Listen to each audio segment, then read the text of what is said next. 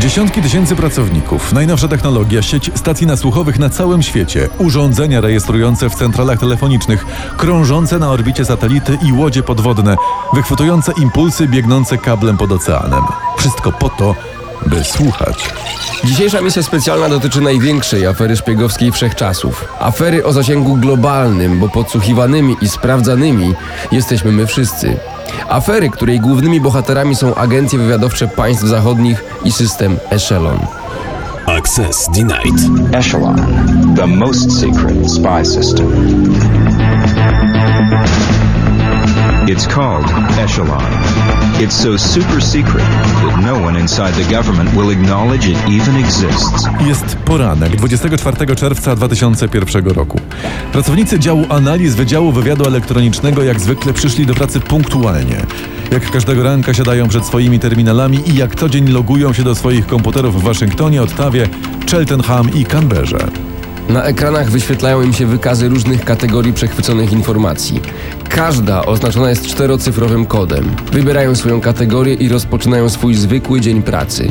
Kod 1911 to japońskie depesze dyplomatyczne. 8182 to przechwycone informacje dotyczące szyfrów. Analitycy godzinami, ekran po ekranie czytają cudze faksy i maile. To normalny dzień dla ludzi pracujących w programie Echelon.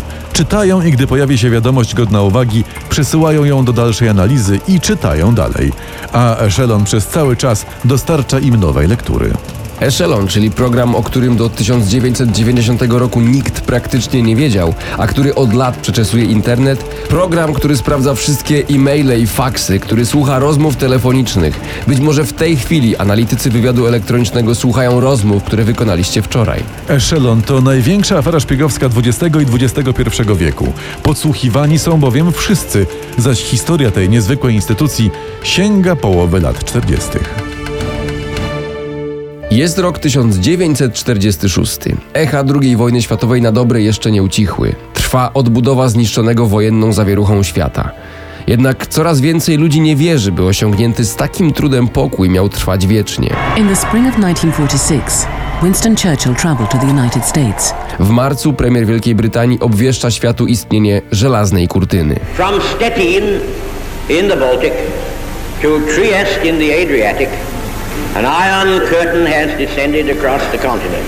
Behind that line lie all the capitals of the ancient states of Central and Eastern Europe. Warsaw, Berlin, Prague, Budapest, To nowy porządek, zimna wojna, dwa wielkie mocarstwa i ich dwa obozy. Przez Europę i przez cały świat przebiega linia demarkacyjna. Jesteśmy my i są oni. Niedawni sojusznicy rozpoczynają rywalizację, wyścig zbrojeń. Nikt jeszcze nie wie, jak to się skończy. Już w rok po tym, jak żelazna kurtyna stała się faktem, Agencja Brytyjskiego Wywiadu Elektronicznego GCHQ oraz organizacja, która wkrótce przerodzi się w NSA, Amerykańską Agencję Bezpieczeństwa Narodowego, podpisują tajne porozumienie znane dzisiaj jako UK-USA. Porozumienie to ma służyć współpracy w zakresie wywiadu. Ma być pomocne we wspólnym gromadzeniu informacji wojskowych, dyplomatycznych i wszelkiego innego rodzaju. Wkrótce do programu dołączają Kanada, Australia i Nowa Zelandia, zaś UK i USA przenosi obszar swoich zainteresowań w kierunku szpiegostwa przemysłowego i gospodarczego. Powstaje sieć rozmieszczonych po całym świecie stacji podsłuchu radiowego, wyłapująca wszystkie idące w eter informacje nadawane na częstotliwościach wojskowych. Na podsłuchu są również wszystkie linie telefoniczne należące do placówek dyplomatycznych. Przez cały czas działy badawcze zrzeszonych w UK i USA agencji szukają jednak nowych rozwiązań i nowych metod podsłuchiwania. Owocem tych prac będzie złowrogi Echelon. I come from the Crimea Conference with a firm belief that we have made a good start on the road to a world of peace. Tymi słowami prezydent Franklin Roosevelt po powrocie z Jałty obiecywał swoim obywatelom pokój i wspólną walkę z wrogiem. Obiecywał nadejście nowego porządku, ery prawdziwej demokracji. Jednak już w dwa lata później pracownicy rządowych agencji podjęli działania niezgodne z zasadami demokracji. Oczywiście przez wiele lat istnienia porozumienia UK i USA podsłuchiwano tylko obce wojsko, dyplomatów oraz potencjalnych terrorystów. Dopiero później miano przerzucić się na szpiegostwo przemysłowo-gospodarcze i w końcu na sprawdzanie i inwigilację zwykłych ludzi. Pierwsze skrzypce w UK i USA gra oczywiście amerykańska Agencja Bezpieczeństwa Narodowego. Została ona powołana do życia przez prezydenta Harry'ego Trumana w 1952 roku dyrektywą, która, co ciekawe, do dziś pozostaje utajniona. A Universal Newsreel. President Harry Truman's State of the Union Address of 1952. This was Truman's last year as president and his final State of the Union speech.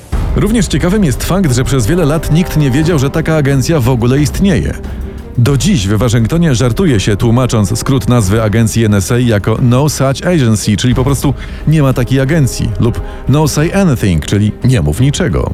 A już najciekawszy i najbardziej zastanawiający jest fakt, że ta nieistniejąca agencja ma większy budżet niż osławione FBI czy CIA razem wzięte. Ten budżet musi być tak wysoki. Przecież NSA utrzymuje, a jej pracownicy obsługują największe centra szpiegowsko-nasłuchowe na świecie. Agencja potrzebuje też pieniędzy na najnowszą szpiegowską technologię i zaawansowane programy naukowe w jednym celu wiedzieć wszystko o wszystkich. Głównymi centrami sieci podsłuchowej Echelon są stacje w Pine Gap w Australii i Manwich Hill w Wielkiej Brytanii. Jedna na południowej, druga na północnej półkuli kontrolują pracę szpiegowskich satelitów oraz stacji radiowych o podobnym charakterze rozmieszczonych po całym świecie. Ośrodkiem interesującym nas, Europejczyków, jest oczywiście Menwith Hill w hrabstwie North Yorkshire. Rola, jaką odgrywa on w ramach Echelona, dość dobrze opisana została w raporcie STOA, opracowanym w kwietniu 1999 roku dla Parlamentu Europejskiego. Wzdłuż całej Europy wszystkie e-maile, telefony oraz faksy są rutynowo przechwytywane przez Narodową Agencję Bezpieczeństwa Stanów Zjednoczonych i wysyłane do jej centrali w Fort Middle w stanie Maryland poprzez główną stację w Manwith Hill. Ta stacja, o której świat dowiedział się w roku 1980, to największy tego typu obiekt na świecie. Prawie 30 anten odbioru satelitarnego, 1,5 tysiąca personelu NSA plus 350 pracowników brytyjskiego Ministerstwa Obrony, hektary gruntu i tysiące metrów kwadratowych wypełnionych najnowszą technologią. Stacja rozpoczęła swoją pracę w 1951 roku. Cztery lata po podpisaniu porozumienia UK-USA, pierwotnie jako NDC, Centrum Komunikacji Niedyplomatycznej. Obiekt był tak ważny, że już na początku lat 60. zainstalowano tam jeden z pierwszych superkomputerów IBM. Tam też zamontowano pierwszą na świecie instalację odbioru i podsłuchu satelitów. Tam też trafiają wszystkie techniczne nowinki, które świat poznaje dopiero po wielu latach. Dość szokujące fakty dotyczące stacji w Menwith Hill ujrzały światło dzienne w roku 1997 podczas zeznań w tzw. sprawie British Telecom, jednego z operatorów tamtejszej sieci telefonii stacjonarnej. Jeden z szefów firmy, R.G. Morris, zeznał, że aż trzy zbiorcze linie telefoniczne przebiegają przez należącą do NSA stację. Każda z nich była w stanie jednorazowo przewodzić do 100 tysięcy rozmów telefonicznych. Oczywiście pracownicy Manwith Hill mieli do wszystkich nieograniczony dostęp. Sąd jednak uznał zeznania Morrisa za tajne i zakazał dalszych zeznań, tłumacząc się bezpieczeństwem narodowym. Tylko ten jeden fakt świadczy o potędze UK-USA oraz o praktycznie nieograniczonych możliwościach związanych z programem agencji. Powstają jednak pytania. Jak można naraz słuchać 300 tysięcy rozmów telefonicznych, bo tyle biegło kablami British Telecom? Jak można słuchać wszystkich rozmów przeprowadzonych na całym świecie? Jak czytać wszystkie e-maile? Otóż Echelon nie czyta i nie słucha wszystkiego. Otóż przechwytując rozmowy i teleksy, komputery programuje się tak, by wychwytywało tylko tak zwane słowa kluczowe. Tak więc zwracają one uwagę tylko na te wiadomości, które owe słowa zawierają. Następnie wiadomości te są zapisywane i przesyłane do analizy. W ten sposób pracownicy agencji nie dostają milionów e-maili, faksów czy zapisów rozmów telefonicznych, lecz kilka tysięcy tych najbardziej interesujących. Te również poddawane są selekcji tak, by wybrać te najcenniejsze. Jakie? O jakie słowa klucze chodzi? O tym już za chwilę. System Echelon przegląda wszystkie e-maile, faksy i rozmowy telefoniczne, poszukując zawartych w nich tzw. słów kluczy. Tych zaś szuka na podstawie zaprogramowanego wcześniej słownika. Do słownika pracownicy zrzeszonych w UK i USA agencji wpisują zaś te wyrazy, które aktualnie ich interesują. Każda z nich może w dowolnym momencie wprowadzić do słownika zmiany i nowe słowa. A jako, że każda ma dostęp do całej szpiegowskiej sieci, otrzyma zawierające te wyrazy wiadomości przechwycone przez stacje na całym świecie. Zakładając na przykład, że ktoś w tej chwili interesuje się Polską, to z pewnością umieści w słowniku Echelona takie wyrazy jak Tusk czy Kaczyński. bądź też inne dotyczące badanych spraw. Słownik nie ma co prawda stałej zawartości, choć można mówić o pewnych zestawach zawsze w nim obecnych. Są to na przykład skróty typu CIA, SIS czy MI6, czy też słowa takie jak bomba, detonator, C4, AK-47, nitrogliceryna, Air Force One. To zrozumiałe, wszak Echelon ma tropić potencjalnych terrorystów i zamachowców. Jednak w słowniku znalazły się też takie wyrazy jak prawo, kapitan, rząd, śmietnik czy też archiwum i kontakty. Dlatego też jeśli wczoraj rozmawiając przez telefon mówiliście o koledze kapitanie, czy też napisaliście w e-mailu o wyrzuceniu czegoś na śmietnik, możecie być pewni, że Echelon przechwycił wasze rozmowy i w tej chwili są one czytane przez analityków. Jesteśmy też przekonani, że na ich terminalach pojawiły się zapisy rozmów telefonicznych, jakie wykonaliśmy, ustalając pewne fakty dotyczące tematu dzisiejszego programu. America's best days lie ahead. And you know, Najlepsze dni Ameryki są jeszcze przed nami i wiem, wierzę, że przebaczycie one mi. more time. You ain't Mam- seen nothing. Chcę jeszcze wiele uczynić. Nie widzieliście jeszcze wszystkiego. Tymi słowami w roku 1984 Ronald Reagan rozpoczynał swoją drugą kadencję jako prezydent Stanów Zjednoczonych. Po słowach prezydenckiej przysięgi obiecywał zaś obywatelom USA, że będzie stał na straży ich wolności i że będzie dbał o ich konstytucyjne prawa. Problem w tym, że po zakończeniu kadencji światło dzienne ujrzały materiały, według których NSA na polecenie prezydenta i korzystając z systemu Echelon podsłuchiwała kongresmena z Maryland, Michaela Burnsa. Przechwytywano i nagrywano jego rozmowy z ministrami innych państw. Podobnie sprawa miała się z senatorem Południowej Karoliny, Stormem Tormondem. Największy jednak skandal związany z Echelonem wybuchł w czerwcu 1992 roku. I would just like to remember some words of St. Francis of Assisi, which I think are really just Tam, gdzie jest kłótnia, my przyniesiemy harmonię. Gdzie jest fałsz, przyniesiemy prawdę, a tam, gdzie są wątpliwości, przyniesiemy wiarę. Gdzie jest rozpacz, przyniesiemy nadzieję. where there is doubt, may we bring faith, and where there is despair, may we bring hope. Cytując słowa świętego Franciszka z Asyżu, Margaret Thatcher objęła urząd premiera jako pierwsza kobieta w historii Wielkiej Brytanii. Był rok 1979. Stacja Echelona w Menwith Hill była cały czas rozbudowywana. Kable telefonii stacjonarnej przebiegały przez tę należącą do NSA stację. W każdym razie w 1992 roku dziennik London Observer doniósł, że na bezpośredni rozkaz pani premier pracownicy Menwith Hill szpiegowali firmy będące właścicielami gazety po tym, jak ta opublikowała tekst o łapówkach wręczanych synowi pani Thatcher. Jakby tego było mało, były pracownik brytyjskich służb bezpieczeństwa Robin Robinson zeznał, że w roku 83 na zaproszenie wywiadu do Anglii przyjechali pracownicy CSE, Wydziału Szpiegostwa Komunikacyjnego Wywiadu Kanadyjskiego. Ich zadaniem było podsłuchiwanie ministrów wchodzących w skład gabinetu premier Thatcher, których polityczną lojalność ta uznała za wątpliwą. Zadanie zlecono Kanadyjczykom, jako że rodzime służby nie mogły legalnie szpiegować własnych polityków. A tak sprawę znów wyciszono za pomocą tzw. spraw bezpieczeństwa narodowego. To tylko kolejny przykład potęgi układu UK i USA i systemu Echelon. Poza tym w tamtych czasach zaczął już raczkować internet i Echelon wkraczał w zupełnie nową fazę. Połowa lat 60., sam środek zimnej wojny, konflikt wisi w powietrzu. Sztaby generalne wszystkich supermocarstw rozważają wszelkie, nawet najgorsze scenariusze. Jeden z nich, opracowany przez amerykańskich strategów, zakłada, że już w pierwszych minutach atomowego starcia zniszczeniu ulegną środki łączności.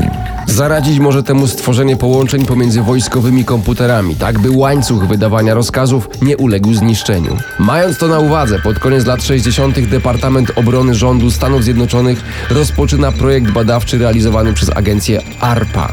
W roku 1969 powstaje tzw. sieć ARPANET. Ta data dziś uważa się za moment narodzin internetu. Do sieci ARPA w ciągu dwóch lat przyłączone zostaje 15 instytucji wojskowych, rządowych i akademickich. W roku 73 ARPANET obejmuje już niektóre kraje zachodniej Europy. W rok później Ray Tomlinson pisze pierwszy program służący do przesyłania poczty elektronicznej, e-maili. W 1988 roku do internetu podłączonych jest już 60 tysięcy komputerów, zaś w 4 lata później rozpoczyna działalność World Wide Web i liczba internautów przekracza milion. Tak w dużym skrócie wygląda znana historia łączącej dziś świat sieci komputerów, bez której wielu nie wyobraża sobie życia. Niewielu ludzi jednak wie, że wraz z internetem rozwijał się system jego inwigilacji, jego i jego użytkowników. Dokładnie w 1990 internet stał się obiektem zainteresowania systemu Echelon.